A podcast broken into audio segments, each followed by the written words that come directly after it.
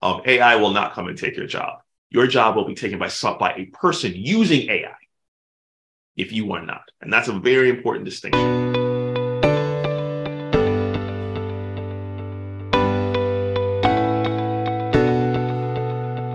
Welcome to The Measure. I'm your host and moderator, Leon Andrews, President and CEO of Equal Measure. Equal Measure partners with foundations, nonprofits, and government organizations to apply new ways of thinking and learning to advance social change. On The Measure, we host conversations about centering racial equity and how to design, implement, evaluate, and communicate efforts to transform inequitable systems. On this episode, we're honored to hear from Chike Aguh. Chike most recently served as the Chief Innovation Officer at the U.S. Department of Labor, where he led efforts to use data, emerging technologies, and innovative practices to advance and protect American workers. Welcome, Chike. Great to be here. Thank you so much for having me, Leon, and thank you so much for just hosting this table and this conversation. Uh, well, let's get started. I'd like to start with more of a personal question. Much of our focus at Equal Measure is on place based systems work, which looks at long term investments to transform inequitable systems in areas such as health, education, economic mobility, especially for our Black, Indigenous, and other communities of color. I think it's also important to personalize this work. So, as you think about your own life's journey, how do you think about place, culture, and context? My family is from a far and out of the way village in eastern Nigeria that most Nigerians themselves will never go to and never visit. None of my grandparents went past middle school. None, my parents grew up with Peace Corps volunteers in their classrooms. They grew up on streets that were unpaved then and were mostly un, and are mostly unpaved now. And now I am first person in my, the entire history of my family born in America, and also have gotten to serve as an appointee of an American president that is an uh, uh, amazing and but also very un- improbable journey for frankly a black man in America who comes from from a family of immigrants. And so I've tried through my life to through opportunities I've had and blessings that I've had to try and replicate for others the opportunity that I've experienced myself. Because you know, my life showed it's possible, but by the data and by our own eyes, we know that it's so improbable, particularly for families that that are like mine been lucky to live in, in, lots of places, but our home as a family now, my wife and my two kids, is Prince George's County, Maryland. And, and for those of you who know it, it's a very, very magical place. Whereas the jurisdiction has gotten more diverse, particularly with more Black and Brown folks, average education and average income have gone up. That is unusual in America. In fact, I don't know if there's another jurisdiction like it. And in many ways, when I look at this microcosm of the country where we've made our home, where we've invested, uh, where I spent a lot of my time where I'm, where when I was not in, in, in federal service, I think it begins to show the type of place where if we get it right, we can have more stories like the one I just told you about my own family. Yeah. Yeah, well, I, I, really appreciate you sharing the personal story, the side of your journey, and those shoulders you stand on as you acknowledge the the blessing of where you are in life. And in many ways, America is a collection of places uh, with a collection of people. And that, uh, and we have to figure out how we put all that together. And the question is, how do we make every place, well, you know, if I were to drop you and your family there, giving you an equal chance of success, that's the task that we have in front of us. And we know right now in America that's not quite the case. But my view is the only thing between us and that is frankly will, effort, imagination, innovation, and just the ability to say that we're going to try and throughout your career you have you've launched and led and and studied organizations and initiatives to to innovate and to transform education and workforce efforts across the nation. Can you can you talk more about the future of work in the united states? What what does that look like?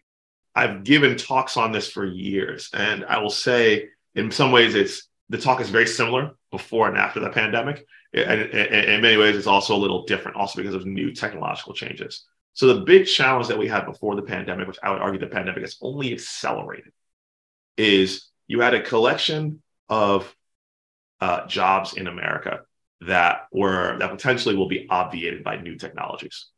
You also have jobs that will not be obviated by technology, but changed by technology. In that, um, Sam Altman, who is the CEO of OpenAI, you know chat uh, chat gpt DALL-E so on and so forth. One thing he said is um, ai will not come and take your job. Your job will be taken by by a person using ai if you are not. And that's a very important distinction. Mm-hmm. so you have technology that's going to change or obviate by some estimates two-thirds of american jobs. You have another issue which is which is frankly been an issue since the founding of the republic. You have workers in this economy who frankly have always had less power than those they work for.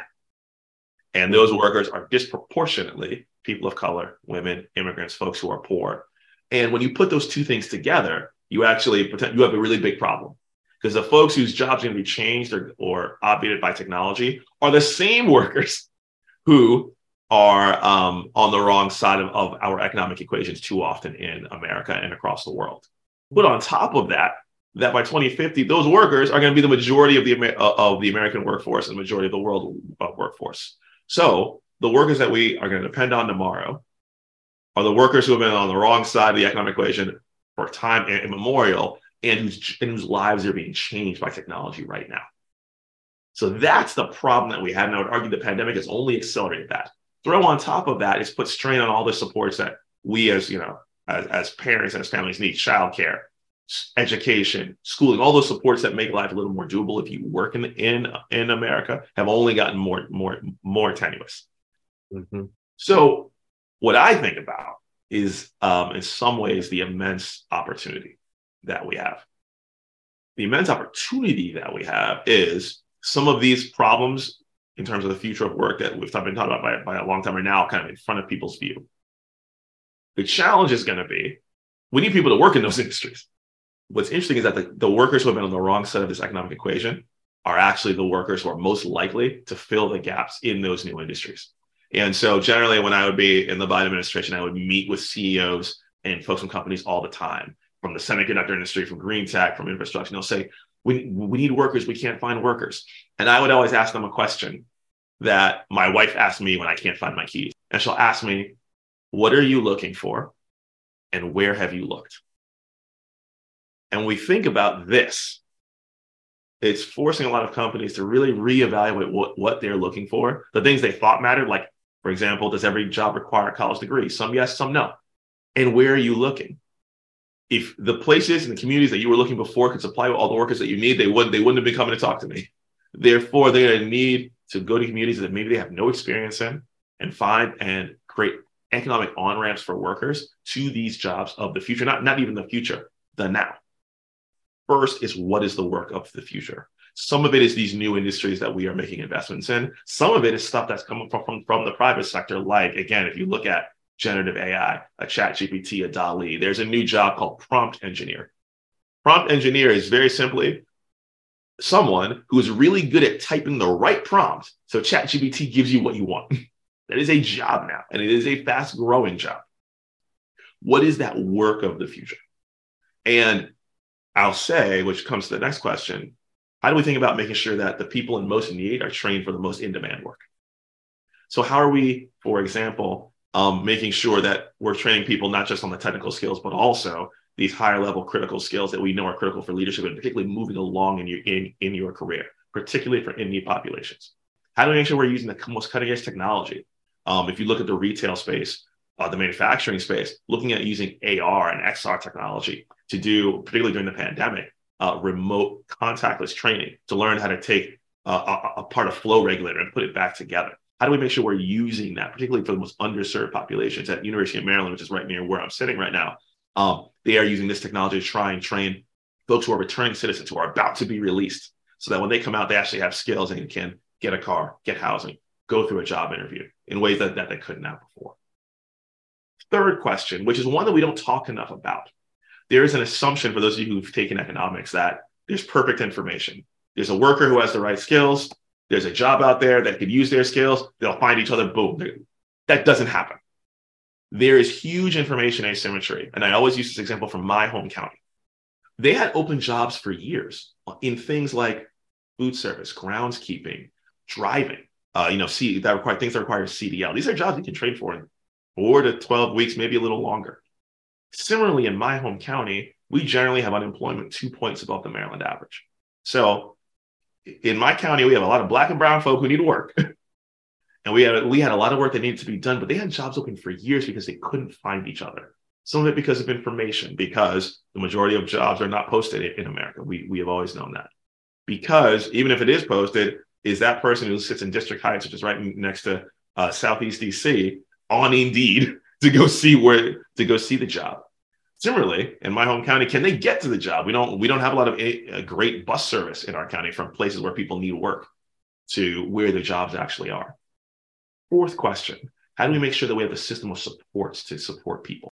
And I, and what I think what we really need to think about is how do we go from a social safety net to an economic trampoline, a system of supports that catches you and bounces you back into the labor market where you want to be in at least as good a place as you were before. Last piece uh, and this is the thing that you know I, I worked at, at the Department of Labor, and I'm biased. How do we make sure that when someone gets on the job, they are respected, protected, and dignified? Meaning, the right to organize, the right to be free from discrimination or harassment, access to benefits, as you think about the once in a generation investment that's been happening in uh, with the Biden administration, can you speak to kind of how that investment is aligned with those five areas that you just laid out?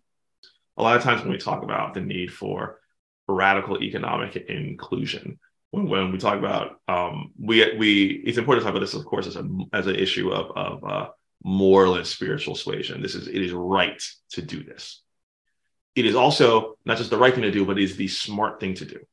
Uh, when we have a more inclusive economy, everyone benefits. And I just use a simple sports analogy. You cannot win a game if a huge portions of your team would just sit on the sidelines. That is true in sports. It is true in the economy. And so what we need to do is as we think about getting to 2050 and beyond, getting huge parts of our citizenry off the economic sidelines and into the places where we need them most. So that's why, so it is the right thing to do. It'll, it'll, it'll, we will sleep better as a country and we will also frankly be richer as a country when we do that. And and and when I think about the business people that I talk to on a, a regular basis, they intuitively understand this because they literally have jobs sitting open right now that cost them money every day that those jobs are not filled. I think about from my old department, the Good Jobs Initiative, which is led by a great colleague, uh, former colleague of mine, Caitlin Walker Mooney, which is basically working with all of our federal partners to think about let's not just put money out there. Let's make sure that as we are putting money out there on the street, as we like to say in the government, to build these things that were you not just building things, but building communities and building good jobs along the way. I'll use one small example. If you think about the Department of Commerce, who's making a lot of investments in semiconductor fabrication and as well as broadband, um, they have for semiconductor fabrication begun to mandate that if you're, if you're going to use federal money to build a huge semiconductor fabrication plant, and I just want to be clear, a semiconductor fabrication plant costs as much to build as a nuclear power plant. Mm-hmm. It is the size of a city block Thousands of people takes to build it, thousands of people takes to run it. They have said if you're going to use federal money, the people's money to build that, you are going to have childcare. Why? Because we know that child that lack of childcare is a huge barrier to half of our population being women to entering the workforce. Doubly true if they're women of color. Doubly true if they're women from an immigrant background, from a, or from or, or, or from a poor community. So I expect you will see more things like that they're they're they're still being worked out now. I think the, the other thing to understand about these investments is that they're not a, they're not going to be made over a year. These investments are going to be made between now and the end of the decade. You know, part of it, as I listen to you answer the question that I sit with is uh, from a, a, space from equal measures, like trying to measure impact and and and then measuring impact over time. And as we hear about the investments and the intentionality of thinking about equity in those investments, you know the you you see that the, the the seeds are being planted. And then the question will be when will we be able to see the impact as a result of the seeds being planted? And within so within that context i i wonder about um, how we are measuring that impact as we understand the data. You know many researchers um, have shown that we we have a long way to go in closing the racial wealth gap you know as just one example, Federal Reserve found that white families had a median wealth of about 188,000 uh, a year um, in 2019 compared to 24,000 for black families in that same year. While there are so many factors we could talk about, um, and we have been talking about several as we talk about the systems and how systems are designed, I'm curious to hear what you your thoughts on what role do you think uh, stable employment with high pay and benefits uh, play or can play um, in building wealth um, or maybe, even closing the gap? I, I would go and think back to the great fortunes created in, in, in America over the last 400 years. There at some point was someone who got stable employment, who had enough bandwidth to think through a way to become really wealthy. Um, I, I, just finished the book Poverty by America by Matthew Desmond. And he talks about what poverty is like. And he said, think about um, if you've ever had a family member who was sick or got injured all of a sudden, and you had to go to the hospital and you were frantic. Oh my God, what's happening? Please tell me what's going on. Think about that feeling of just discombobulation. And he said, that's someone in poverty every day. That person is just trying to figure out how they're going to make it to that next moment, doesn't have that mental bandwidth to think through how am I going to make a great fortune, build not just income, but wealth. That's why the focus on good jobs and quality jobs is so important. Because the worst of all worlds is to be working really hard, but not be in a quality job where you're not being paid enough, where you're not being given access to benefits, where you don't have the right to organize if you so choose, where you have no career ladder. Mm-hmm. We know that by research, the, the what, what I've heard someone call the economic escape velocity from poverty really is getting close to 60, $75,000 for a family of four. That's how we begin to think through the jobs that allow you to get out of poverty. One, stabilize yourself, create that opportunity for your family, and then think about wealth or your, for your children to think about wealth. Yeah, I love that, Chike. And I want to push a little bit as we talk about uh, racism in the system. We know that there's history why the, the wealth gap existed, right? That there were policies that were put in place that benefited white and disadvantaged Black families from World War II, GI, from the GI Bill, and federal loans that were given out. So I wonder how you sit with that as uh, as you name how critical obviously stable employment with high wages and benefits are and how much it plays in building wealth. But being still being able to see us transform the system or transform you know where we where where we're seeing the gap that has that history that we know that's been tied to intentional policies. If you were to snap your fingers tomorrow and say that every able-bodied adult had a stable job that had a career path with a living wage for them and their families, where they were in the economic escape velocity, that would be transformative. It would be cataclysmic in the best way possible for so many communities. And then let's go a step further. This is, this is I think, why from our prior conversation, this conversation are linked. Imagine if they had those jobs in the industries of the future. That is transformative. So, in some ways, at, at times people are looking for the economic equivalent of cold fusion. No, no, no, no, no in some ways, what's most transformative is if you make available what's been available to some folks, available to everybody. About a year ago, I got to visit a big blue chip technology company at their very legendary research lab uh, in the Northeast. Amazing company. They are creating technologies that will create trillions of dollars of wealth and change the way that we live. And I think, and I think done right in the in the best ways. What I also remember is what I didn't see. I did not see a single person of African descent in eight hours in the entire facility. And I walked around the entire facility. I don't see that as folks being bad or evil or anything like that, but that is frankly the result of hundreds of years. And also, it shows us what we need to do to change that around. Similarly, in the same instance, that company and many companies like it will, will, will come to someone like me when I was in my federal role and say, we can't find the workers we need to grow the company the way that we want to. And so I would argue these two problems solve each other. Mm.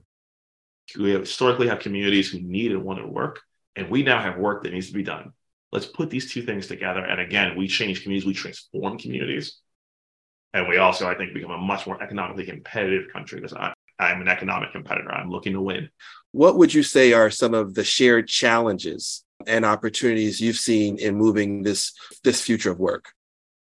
It's a great question. I'll start off with, with a, a quote that uh, one of my old bosses used. But I remember being in a meeting with him once, and this question came up, and, so, and he said, "When people ask why do you bring in all these people from outside the education space, he would say, well, if all the tools to fix education were in the education toolbox, the damn thing would have been fixed already." Hmm. I would expand that to if any one sector or organization could fix all these problems, it would have been fixed already. The reason why it's hard to fix is that you need all these these types of organizations working together in a in a level of coordination that is really hard. As someone who's worked in government, in every sector, it is really hard and is very, rare. And I actually generally only find it very much centered on places and, and communities. What government's really good at is deploying resources at scale. It's actually really good at it and using those to change behavior. What it's not good at is nuance. You know, the government is a very blunt hammer. And it has to be blunt because we're trying to apply to 330 million Americans. And also, it doesn't turn quickly. So that's the challenge. And so, what in some ways, what it, what it, when it, when government works best is when government can get behind a thing that is kind of proven to work, and then dump resources into it to, or or change people's behaviors towards that thing.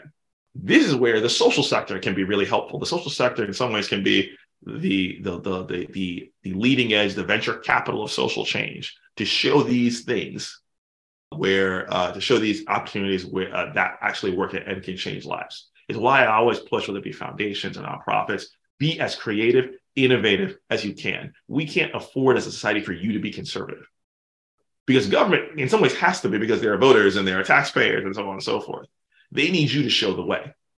And so it's when you bring all these things together, and again, I've seen it really happen powerfully in place that you begin to get magic and, and lives begin to be changed. But those are all the limitations that I see. And also the powerful ways where if it comes together, they can really transform communities, people, and lives. There's so much work as you just as in the way you just framed it. There's still so much work still to be done. So it can feel overwhelming as we think about the work of that coordination that you just named. So I'd like to end with this question. What gives you hope? Uh, I gain hope from amazing leaders that I have met in every sector, from business to government to people working on the ground in communities and social sector organizations who are making change happen, a life at a time, a family at a time, a community at a time. And most importantly, I get hope from an idea, which is, and, and, it's an adaptation from, and it's an adaptation from Amanda Gorman's poem that she read at Joe Biden's inauguration. And I'm adapting this but there are some people who believe America is perfect. There are some people who believe that America is irredeemably flawed. I choose to take her formulation, which is that it's neither America's unfinished. And if you believe it's unfinished, the people who are going to finish it are people like who are who, who are on part of this conversation right now. It's going to be finished by my children and their choices, their their descendants and their decisions. I have an unshakable belief in the agency and the power of human beings to change things for the better because I've seen it in my own life, and I and I'm a acute reader of history, and I've and, and I think we have examples over and over and over. And so I think the big thing for us is simply not to forget those facts and to live our lives accordingly. Thank you so much for joining us, Chike. Thank you so much for having me. I'd like to leave you with a quote inspired by my conversation today. It is from Stacey Abrams. We will all at some point encounter hurdles to gain access and entry, moving up and conquering self doubt. But on the other side is the capacity to own opportunity and tell our own story. You can learn more about Equal Measure by visiting our website, equalmeasure.org, and be sure to rate, comment, and subscribe to the Measure podcast.